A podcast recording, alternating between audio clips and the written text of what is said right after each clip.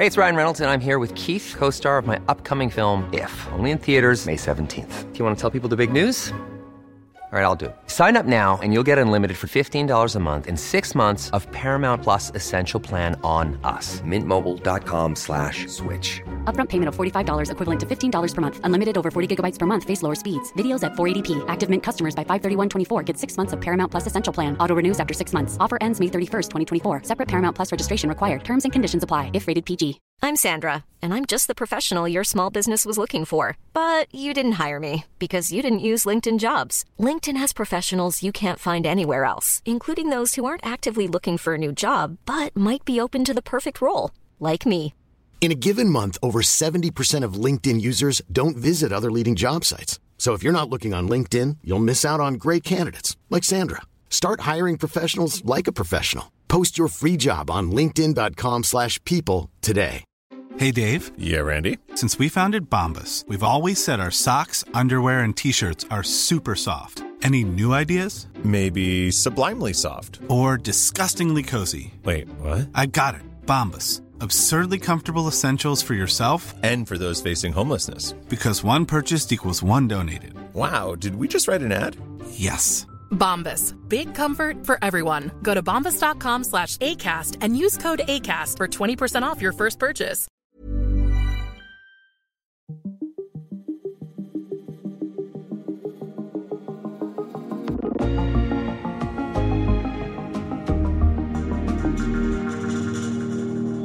Efter i et langt politisk liv at have bekæmpet hovedfjenden Socialdemokratiet, åbner Venstres chefstrateg nu for, at partierne kan gå i regering sammen. Og samtidig kan det, der skulle have været et roligt otium, udvikle sig til en årlang retssag mod anklager om landsforræderi. Claus Hjort Frederiksen er gæst i Dato i dag. Jeg hedder Thomas Bug Andersen.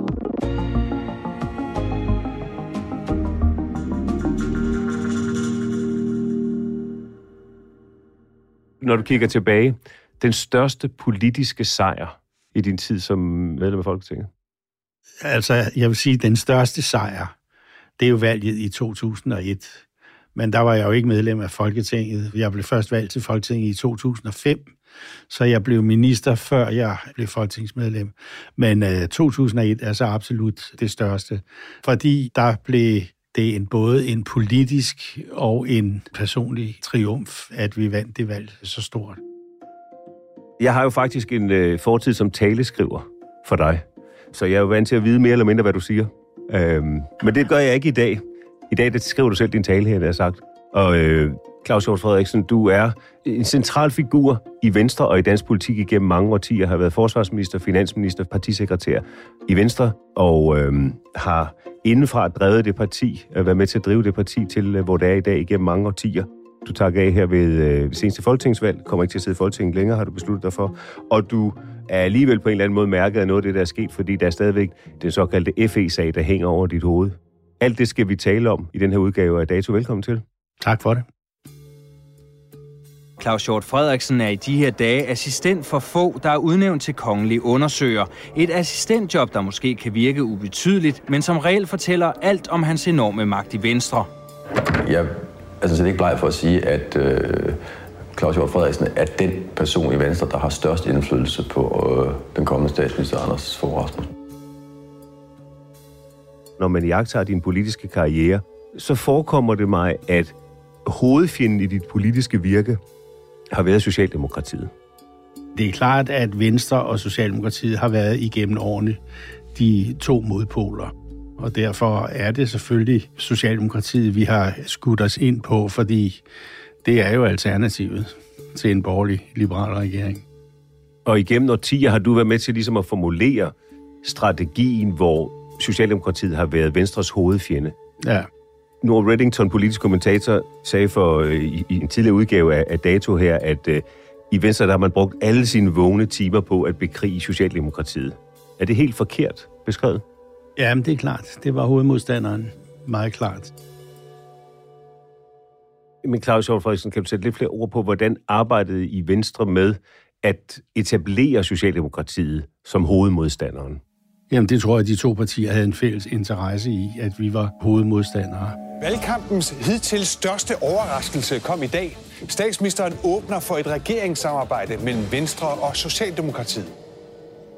Valget 2019, altså for tre et halvt år siden, hvor øh, Lars Løkke står over for Mette Frederiksen. Midt i valgkampen, der kaster Lars Løkke Rasmussen, som på det tidspunkt er statsminister, hvad man vist roligt kan kalde en bombe. Altså en ambition om i den bog, der hedder Befrielsens øjeblik, at lave en regering hen over midten, en bred regering, og indgå i en eller anden form for samarbejde med Socialdemokratiet. Hvor er du henne, da du hører om det her første gang? Jamen, jeg er derhjemme og øh, bliver så ringet op af Venstres partisekretær. Han er sammen med Lars Løkke og kredsen af politiske og økonomiske medarbejdere i Venstre, plus vores reklamebyrå, op til et vælgermøde i Aalborg. Og øh, der ringer partisekretæren til mig og siger, ved du hvad, øh, Lars har bedt mig spørge dig om noget, fordi han har skrevet en bog, hvor han kritiserer de øh, borgerlige partier. Og øh, spørgsmålet, han vil stille, det er, om vi skal gøre det til partiets valgkamp. Og jeg var ved at falde ned af stolen, for jeg har ikke hørt noget som helst om den der bog. Og øh, sagde så hør nu her, vi kan ikke ændre spor i den her valgkamp. Det vil medføre Ragnarok i partiet, så I kan glemme alt om at gøre den her bog til, hvad skal man sige, Venstres øh, nye platform. Vi havde jo arbejdet et helt år på en kampagne til det folketingsvalg, der ville komme, og hvor Socialdemokraterne var udpeget til hovedmodstanderen, og det gennemsyrede jo hele partiet, fordi det var de blevet præpareret med igennem et helt år, og lige pludselig så kom den der bog, og det var ikke sådan, at det var spørgsmål, om man kunne stoppe udgivelsen af bogen. Det var ikke det, Lars Løkke ville have svar på. Det var, om vi skulle gøre det til Venstres store sag, så vi nu kørte valgkamp på den sag der. Det sagde jeg nej til fordi det kan ikke holde, og historien viser jo også, at det hele faldt fra hinanden ved den opførsel, Lars lavede der. Hvad tænkte du, da du hørte det? Jeg var chokeret. Altså, det hører jo ingen steder hjemme, at en politisk leder lige pludselig 10 dage før et valg skifter tema fra, at vi er vi ønsker Socialdemokraterne hen, hvor peberet gror, til at han gerne vil samarbejde med dem. Det, det kan man jo ikke bare gøre på den måde. Det, der var det mærkelige i den sag, det var, at han ramte jo en tidsånd med det der budskab, at nu skulle der samarbejdes over midten. Hvis ikke der er nogen, der tør øh, åbne døren øh, lidt på klip, så, bliver den, øh, så forbliver den lukket.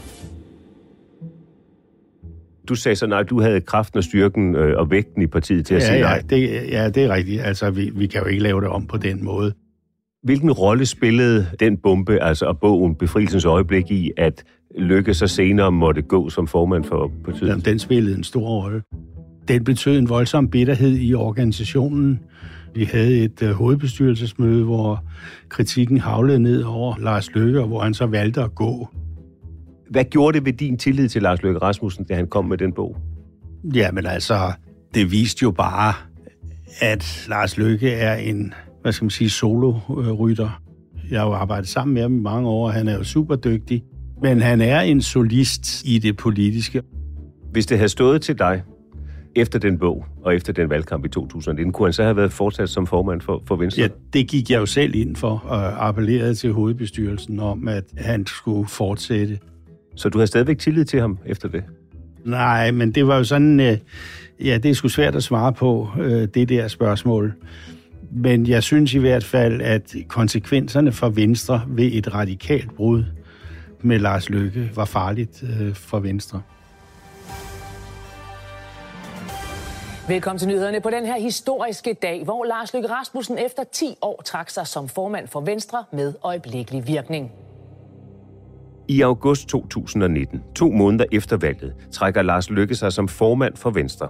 Måneden efter bliver Jakob Ellemann Jensen valgt som ny formand.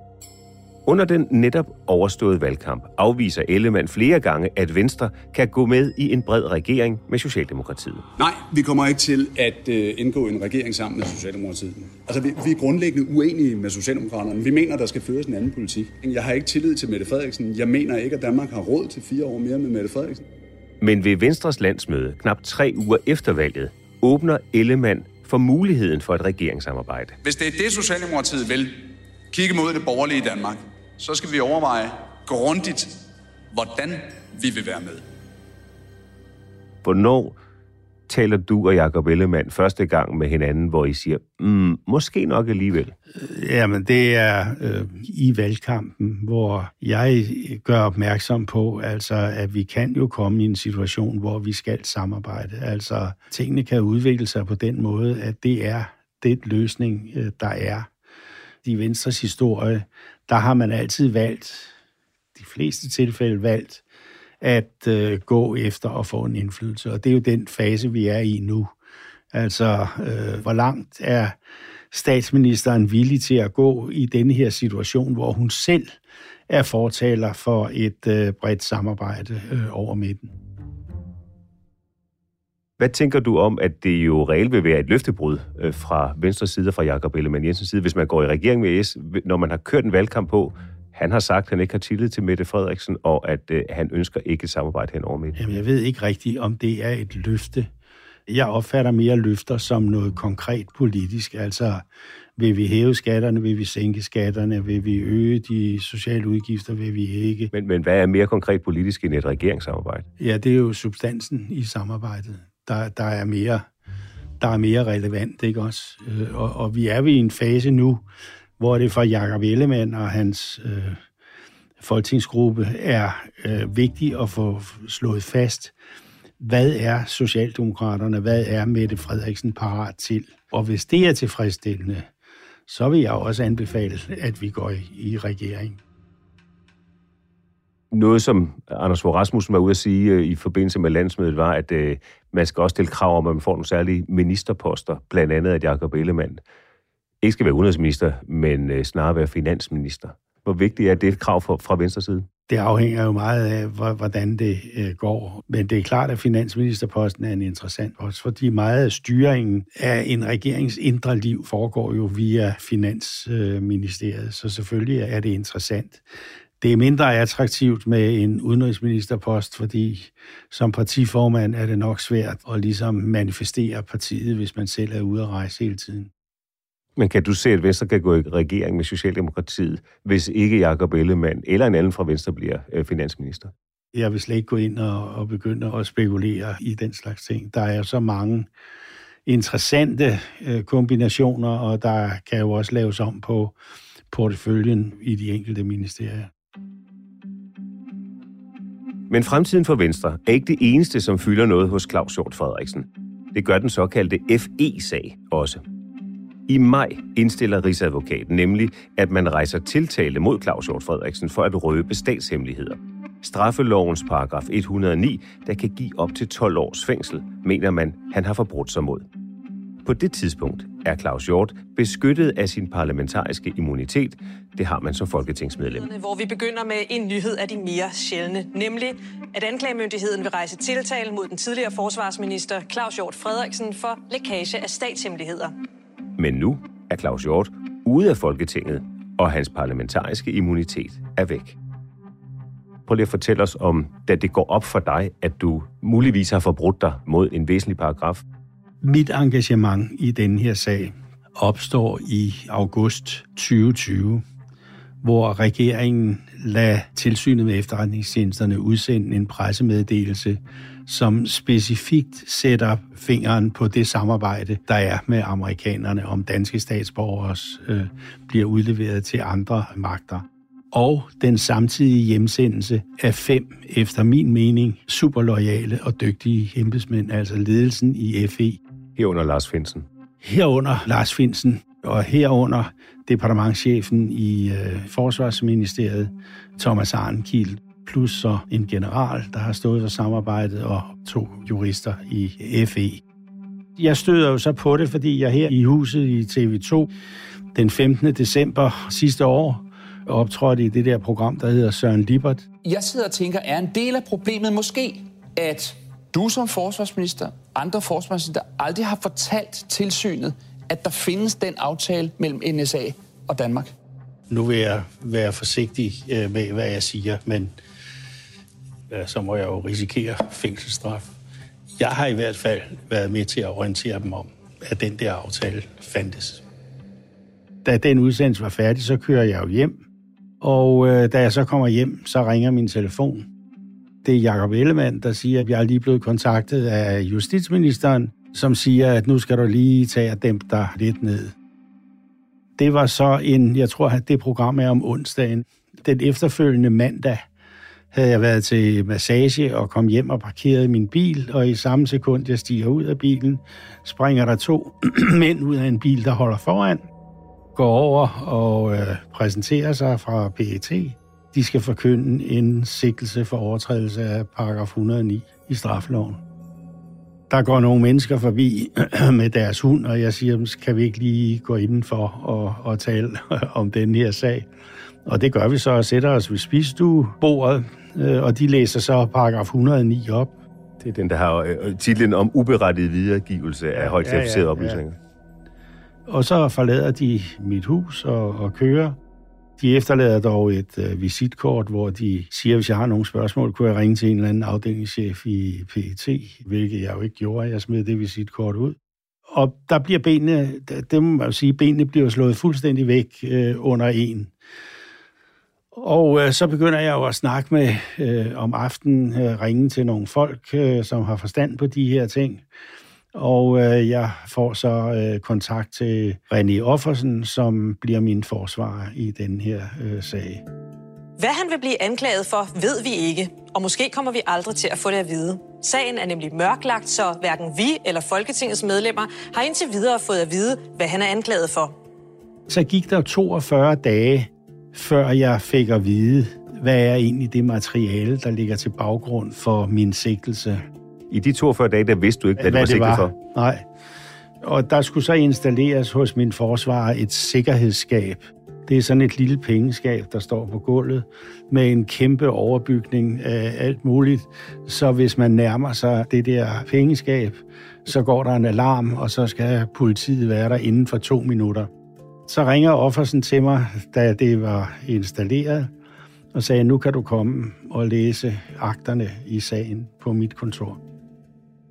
Jeg kommer jo derned, spændt på, hvad der ligger derinde, og så åbner han jo det her famøse skab, og ud kommer der så, så et chatek, som vel er ja, en halv centimeter øh, tykt. Og når jeg bladrer igennem, så kunne jeg se, at det var weekendavisen fra den dag, det var Berlingske Tiden fra den dag, det var en udskrift af en podcast, jeg havde lavet med Martin Krasnik, politikken, øh, information og så videre. Derhen af indtil så også øh, til sidst det her interview med Søren Dibert skrevet ud. Så kunne jeg jo se, at øh, sagen handler om det, jeg har sagt i pressen. Og øh, der må man forstå, at jeg havde på det tidspunkt et øh, meget, meget stærkt behov for, at omverdenen skulle have at vide, hvad sagen handlede om, fordi som den der bestemmelse er formuleret, så kunne det jo lige så vel være, at jeg havde solgt nogle hemmelige dokumenter, NATO-dokumenter til Rusland eller Kina, eller hvem pokker det kunne være. Og jeg har jo en lang række gode kolleger i udlandet. Jeg som forsvarsminister, jeg har arbejdet sammen med, og jeg var jo noget ked af, at de sidder med den opfattelse, at jeg øh, har været en forræder af en eller anden art, øh, man ikke kunne stole på. Vil du gerne have, at anklagemyndigheden rejser tiltale mod dig? Altså, jeg har jo været lidt splittet på det, fordi mit kampinstinkt siger mig, at jeg gerne vil have en retssag. Men så siger min forsvarer til mig, at det, det forstår han sådan set godt, og han kan også godt se det i det, men om jeg som 75-årig agter at bruge de næste tre år til at vandre ind og ud af retssalen i byretten, i landsretten, i højesteret og muligvis den europæiske menneskerettighedsdomstol. Og det må jeg jo så bare sige, at øh, det er sgu ikke stor lyst til at sidde i, i retssalen de næste øh, mange år, så kan jeg jo sidde til at blive 80 øh, i en retssal. Det er jo ikke specielt attraktivt. Men virkeligheden er jo den, at det faktisk ikke er dig selv, der bestemmer det. Nej. Enten så vælger det, jeg er helt den, den kommende justitsminister at rejse yes, tiltale, eller også yes, så vælger yes, vedkommende yes, ikke at gøre det. Yes, yes. Forventer du, at der bliver rejst en tiltale mod dig? Ja, det gør jeg sådan set. Hvilke indikationer har du på det? Jamen, det har ikke nogen indikationer på andet, end at det ville være ulogisk, hvis man nu har stået alt det her igennem fra regeringens side, og Rigsadvokaten som den seneste har ytret sig sagt, at der er basis for en, at gennemføre en retssag så kunne man jo bare sige, at hvis regeringen ikke ville føre en retssag, så kunne de jo have truffet den beslutning for lang tid siden. Du har tidligere sagt, at den er politisk motiveret, at ja. det er den regering, som nu er fungerende ja. regering, der står bag. Hvad er det, der får dig til at skyde dem det i skoene, så at sige? Sagen handler om, har jeg røbet eller bekræftet eksistensen af en aftale, som er super hemmelig? At den har jo været livligt omtalt i pressen siden 2013, hvor Snowden lækkede de her papirer fra NSA, og af de papirer fremgår det, at der er det her kabelsamarbejde med amerikanerne. Men er det også i, hvad skal man sige, almindelig forstand en hemmelighed, når det har været omtalt livligt i pressen og været debatteret i fjernsyn øh, og så videre, kan det så være en, en hemmelighed? Og det er jo det, domstolene skal tage stilling til, og hvor jeg jo er den klare opfattelse, at jeg har ikke røbet eller bekræftet eksistensen af noget, som ikke var almindeligt kendt i forvejen. Hvilken interesse skulle den fungerende regering have i at forfølge dig? Det har der spekuleret meget over, øh, og jeg er sådan set ret overbevist om, at grunden til, at man farer så hårdt frem i den her sag, det er, at man vil jage en skræk i livet på de ansatte i Forsvarets efterretningstjeneste og i politiets efterretningstjeneste, fordi der har været nogle læk hen ad vejen øh, omkring øh, Samsam, omkring Syriens øh, børn, øh, omkring øh, det her samarbejde med, med amerikanerne. Og der har man gerne ville fortælle embedsmændene, at øh, nu skal I skulle øh, lige tage og passe på. Med Claus Jørgen Frederiksen, så kan jeg ikke lade være med at spørge, det er det socialdemokrati, og det er den ledelse af Socialdemokratiet, som har stået bag det, du kalder en politisk motiveret proces mod dig, som du så også anbefaler i et eller andet omfang, at Venstre går i regering med. Hvordan kan du anbefale det? Jo, men altså, min person kan jo ikke være afgørende for, om der kan dannes en funktionsdygtig regering. Så du vil godt kunne forstå, hvis Jacob Ellemann ja, det siger, vil jeg... ved du hvad, det, det er fint nok med det, Frederiksen. Det var ærgerligt med Claus Hjort. Han får tiltalen, og ja, det er ja, muligvis det... politisk motiveret. Det ser vi igennem fingre ja, med, det, fordi nu skal vi have regeringsarbejde til at fungere. fordi alternativet, hvis der blev et ramaskrig, og der ikke var enighed om det, ville være værre. Jeg synes ikke, det er attraktivt for mig, at det hele skulle løses med, at det var bare nogle øh, partivenner, der redde ham ud af, af suppedagen. Tak, fordi du kom her og delte dine tanker og øh, erfaringer fra et langt liv i politik, og må du have øh, en god tid efter. Også måske hører vi til dig igen her. Tak for øh, en god samtale. Tak skal du have. Det var Emil Laversen, der havde tilrettelagt denne udgave af Dato, lyddesignet af Ida Skærk og Ida Skovsgaard, redaktør Astrid Louise Jensen. Jeg hedder Thomas Bug Andersen. På genhør.